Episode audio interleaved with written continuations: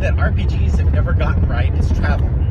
I was listening to Fear of the Black Dragon, uh, a great podcast if you haven't listened to it. It's a uh, an old school uh, role playing review show um, from the point of view of people who played Powered by the Apocalypse games. Uh, it's um, it's an amazing show. Um, it really really bridges that gap between um, trad games and story games, and um, makes it feel the same, right? Because uh, I think the only difference between trad games and story games is uh, story games have mechanics that support the story, where trad games just have mechanics to deal with what you need to do very minimally, and you create the story from that. Um, I don't know if that made sense. At any rate, they were talking about travel and how traveling is no good at all, and uh, I tend to agree. Uh, so I'm trying to figure out some new travel rules, and I thought uh, I'd babble into the microphone and see if uh, anything made sense. So, uh, the Lord of the Rings game, uh, Adventures in Middle Earth, has a pretty good system from what I've heard. I haven't picked up the book because that's the only thing I'm interested in it. so, travel rules basically, you've got a couple people performing specific tasks um, scout, provisioner, um, leader, or map maker, or something. Uh, not map maker, but uh, you know, uh, I mean, that might even fall under the scout. Anyway, so we've got these roles, right? And the better you roll, the better your uh, situation is at the end of your travel, right? So um, maybe you end up with exhaustion, maybe you end up with uh, you know negative modifiers. Um, I was thinking about taking away inspiration, right? Saying, hey, so this is going to happen unless you guys can give me more inspiration. Um, on the reverse side, the encounter could be easier.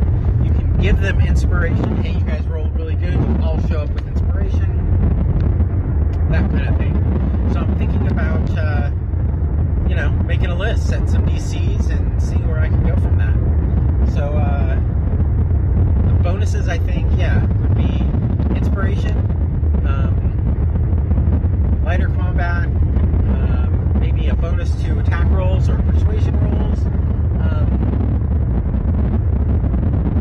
something, something temporary, maybe temporary hit points for the first day. Um, yeah, there's not a lot. I can think more negatives than positives, right? You can have negatives on uh, reaction rolls, uh, maybe positives on reaction rolls, right? Because you're fresh from the journey and you've got a story to tell. Or um, negatives, you know, you're you're haggard from the journey, you're tired, you're beat up, and uh, you just don't look good. Um, let's see. So, uh, spending inspiration to negate the modifier, or gaining inspiration points because you went above and beyond. Um, I think so. We can have like two grades above and two grades below, right? First grade above would give you uh, plus two bonus on uh, reaction rolls, and uh, second grade above would give you an inspiration. Right? I'm pretty free with inspiration. I, I don't mind it at all. Um, I like to give it out. I like to see it used, and I like to see it used in creative ways.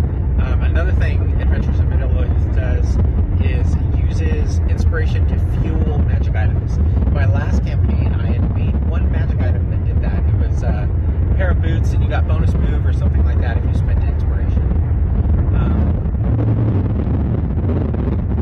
so on the negative side, you would have negative two reaction rolls, um, and um, you would have to spend inspiration to have that. You, you would get more negative rolls, right? Like a minus five, minus two, then minus five, um, and then you can spend inspiration um, to raise that up a level. I would say you would um, spend half the inspiration of the size of your party. Um, round it down because that's the way D&D does it. So I, I think these are good, like,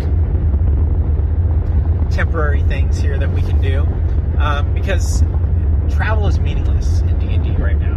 Um, you uh, restore your hit points to full at the end of a night, so that doesn't matter.